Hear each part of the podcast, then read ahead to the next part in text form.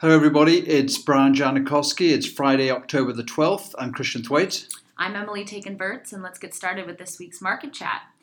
Well, Christian, we had kind of a wild week in markets. Uh, we had, of course, the equity sell off uh, on Wednesday and Thursday, um, a little bit of a bounce back uh, on Friday. But tell us what was going on here, and, and what do you think the catalyst for the sell off was? Uh, that's a very good question because as we looked midweek and the various news programs all put forward the reasons. There was really nothing new. So the reasons were trade talk. Well, we know that those have been, you know, fairly uh, inflammatory, and they're coming to a head perhaps next week with China being designated as a, as a currency manipulator, but nothing intrinsically new. Rates going up, we know that. Um, the tech sell-off, you know, perhaps spurred by the discovery of that chip on various uh, hardware um, uh, installations. Um, you know, earnings. Sorry, the, the, the Fed being a little bit more dogmatic or explicit about increasing rates. But we knew all of these things. And I think what happens is that you kind of get that suspension of belief, and then suddenly all these things sort of come together. And so I don't think there was a particular catalyst other than uh, Treasury market was fairly weak on Tuesday and Wednesday because there were two back to back fairly large auctions for, for long-term bonds. Mm-hmm. And so I think people saw that the bond market was weak, and that triggered um, a little bit of a sell-off in Nasdaq, which was down, I think, four percent when the S&P was down two percent, uh, and then you just take it from there. So uh, that that kind of led to you know everything else. But in terms of you know what news did we have this Friday that you and I didn't know last Friday, and the list is very short. I can't really think of any major candidate, but this is what happens in markets. I think you get sort of, you know, news that, that then kind of coalesces and consolidates and suddenly becomes, you know, everybody uh, starts to act on it. You had also mentioned, uh, you know, the the importance or the significance of um, basically how the stock market works these days in terms of these algorithmic strategies. Um, do you think that that those played a part in um, the kind of sustained sell off sell off on Wednesday and Thursday. I think they did because uh, you know there there wasn't any kind of fundamental change, and you you didn't have a bank coming out saying they had to take a big write off. There wasn't a big earnings warning from you know a company. There wasn't any sort of major change in laws or economic conditions would have, which would have changed the outlook for a, for a lot of companies. So I, I think some of that is is at play. I mean, these algorithms are are just that. They're robots. They don't have human intervention. They're not designed to. And I think once they saw something like you know, we mentioned earlier the Nasdaq. Well, the Nasdaq did cross its 200-day moving average, which mm-hmm. is, you know, quite a significant technical term in in in the for people that move in those worlds. And and I think then that kind of triggered, you know, more selling, and and then it spills over into other parts of the market. So I think that's part of it. We all know the high frequency traders, although we don't really know how they operate and how they work, but there do seem to be a certain amount of, you know, once momentum starts going it continues in that direction with greater magnitude and greater velocity. Mm-hmm. So, you know, those I think are, are, are, part of it. And also, I mean, it's difficult to put a number on it, but ETFs, as we know, are very, very big. And, the, and when you move an ETF, even if you take something uh, like emerging markets, you're moving 2,000 stocks all at once. You know, so uh, I think they can have big adjustments. And we saw last week a big outflow out of HYG, which is an ETF that we don't use, the high yield bond fund. It's a very big ETF. 60 billion, if I remember rightly. Mm. But suddenly, you know, that has to deal with, uh, you know, a billion dollars worth of redemptions and prices have to be found and liquidations have to be made. So I do think that that you know, somewhat contributes to it in the short term. Probably not the long term, but in the short term. So we also they've come back a little bit, but we also saw last week kind of a um, a fast rise in Treasury yields. Um, and I'm wondering, where do you think rates will end up? Do you see them going higher? Well, uh, rates are easy to predict at the short end. So here we are sitting with a 225 Fed funds rate. It, it's almost very certain that the 100% certain that the Fed will raise them in December, take it to 250, take another two rates for next year, and we're looking at a getting to 3%. But the big unknown is that, as we've discussed here, the only rate that the that the Fed can can mandate is the Fed funds rate. After everything, after that, everything else is market driven. Um, and the longer you go out, the less, the, the more the market plays and less the rate policy plays. Mm-hmm. So we've, you know, we, I mean, I think that on the 10 year, we're looking at 316 today. So it rallied quite a bit from the mm-hmm. midweek where it was 325, 326. Um, and, you know, if, if we see a, sort of a high uh, cyclical peak in rates. I think it might be around about 350. Um, but it, it's it's difficult to see the entire yield curve moving up by 100 basis points or more. So because um, I don't think the economy will sustain the kind of level of growth it's in right now. So so yeah, it's a, it's the ultimate tricky one. But uh, as we you know you, you might think about later or ask about later, but we know in some of our portfolios we're, we're bringing in the duration and we're looking at some of these floating rate notes, which, uh, which are particularly attractive, I think, in a rising rate environment. What do you see for inflation? Do you see it picking up? Well, it's not showing up in the numbers. We saw yet another CPI where I think the core was coming in at 2.2%. It's not the one. That's not the inflation measure the Fed follows. They follow the PCE, the um, the personal consumers expenditure inflation, which has a little less volatility in it. Um, so this time round, it was because used cars, which which which spiked in price a year ago after the hurricanes, are now much weaker in price. So they're drawing down some of the uh, parts of the inflation. Rents were not as high as people expected.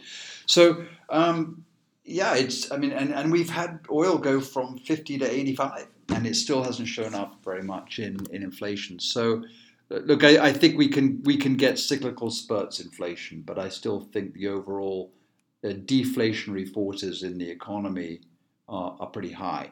Um, wages are not growing. Uh, labor is not as strong as it was. Uh, unions are almost non-existent in the private sector. Um, there's a lot of outsourcing um, now that the wrinkle here is, you know, that U.S. America has outsourced a lot of its production and low wage business to China, and if there's more tariffs put on that, then that could increase some inflation. But then uh, you know, you don't know whether there's substitution or whether companies choose to absorb the margins. So anyway, I think in answer to your question, I just don't see a lot of inflation. You know, there might might be moderate, but I don't think it'll peak uh, at anything more than two and a half percent, and the Fed's going to be pretty pretty determined to stay on top of that. Do you think we have peaked in terms of the benefits of the last year's tax package?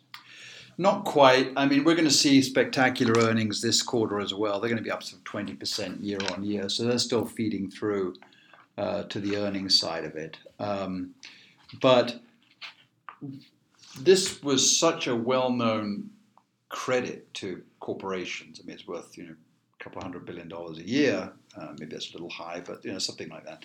And, uh, you know, they, they repatriated some of the overseas dollars, but capital expenditure hasn't been particularly robust. Uh, they haven't passed it on in terms mm. of um, uh, you know R and D, or there's companies that have, but it doesn't seem to be showing up in, in big numbers. Certainly haven't passed it on in extra pay increases. So yeah, I, I think I think probably about 70 80 percent is already totally baked in, and then you know if consumers get a bit of a lift, that uh, that might give it a bit of extra jolt, but I, I don't think by by very much at this point. You also wrote about uh, stock valuations. And as we know, when interest rates go up, valuations come under pressure a little bit. Is the stock market, um, I mean, we had this drop this week, but is the stock market overvalued at this point? Uh, as we've been saying, it's it's a little cheaper than it was a week ago, but um, but it's not really you know super overvalued. Uh, you know where it's in dangerous territory. We mentioned a number of uh, valuation metrics in this week's blog, but the one we kind of focus on is the real earnings yield. And that's about 3.7%. And those of you that want to follow this, uh, you know, welcome to see the definitions up on the blog. But um, it, it, gets in danger territory when it's, you know, well below three. Uh, so, and it's super cheap when it's about five or six. So we're sort of somewhere in the middle there. Um, as, as I said for a while, you know, stocks are not super cheap. Um, they're about 16 times earnings, but as as and that's cheaper than a year ago where they were closer to 18. But rates are now higher, so the discounting mechanism to Right. value them, you know, is is, is, is going to bring them into a lower valuation. So, Mhm. yeah, it's um, it, it was sort of in that in that middle period of uh, in that middle band, I would say, of of not particularly not super expensive, but certainly no longer cheap, and that makes it a rather difficult, you know, time to sort of continue to commit lots of brand new money to the to the market. Although we certainly like the positions that we have right now. If we see this week's action, price action, as just kind of, um, you know, maybe maybe some some kind of emotionally driven or algorithmically driven trading. Um, you know, you mentioned in the block that the economy is still strong, that we're still seeing very good strong, strong earnings.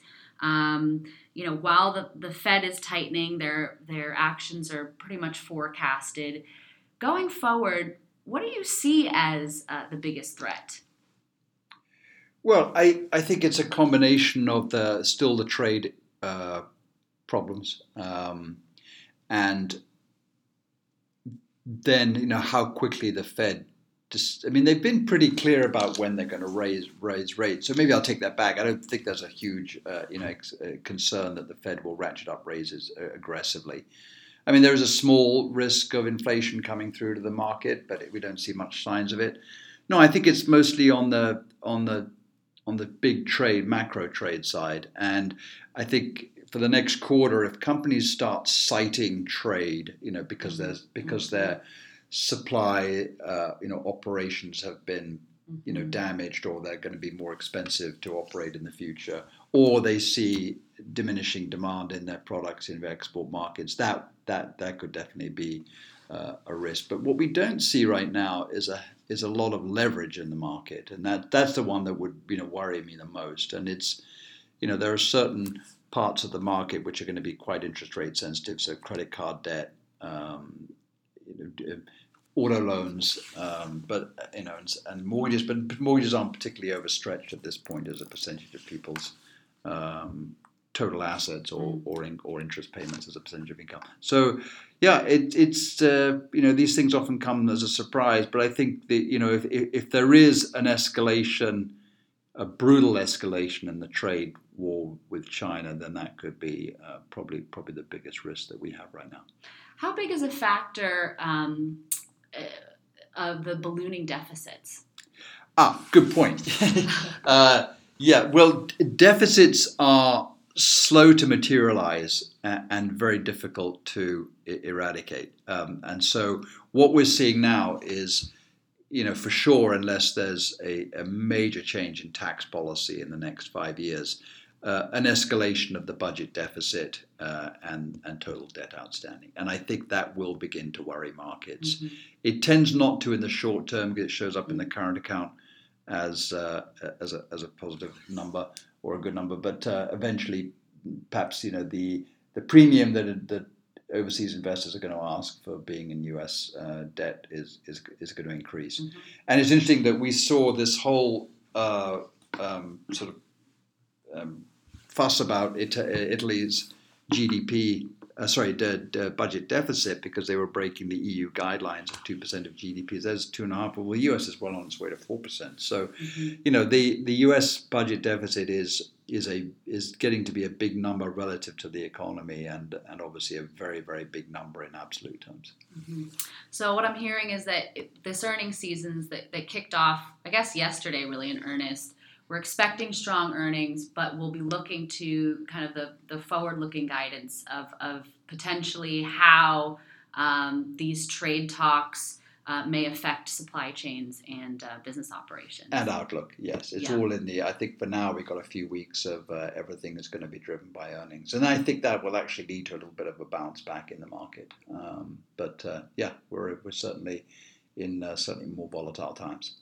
Well, thank you very much, Christian. Thanks to you for listening. Thank Please you, join Emily. us next week. And here is the disclosure. Please note the discussion of our investment investment strategy, including our research investment process, represents our investment investment strategy that stated as commentary, subject to change without notice. We cannot assure that the type of investment discussed in this commentary will outperform any other investment strategy in the future, nor can we guarantee that such investments will present the best or attractive risk-adjusted investment in the future. So for general information purposes only, references to an individual security should not be construed as a recommendation to buy or sell that security. Securities mentioned in this commentary are only several of the successful unsuccessful investments by us, do not represent all the securities we have purchased or recommended. Although we deem reliable the sources of the statistical and other information referred to in this commentary, we cannot guarantee the accuracy or completeness of any statements and numerical data. Past performance is no indication of future results.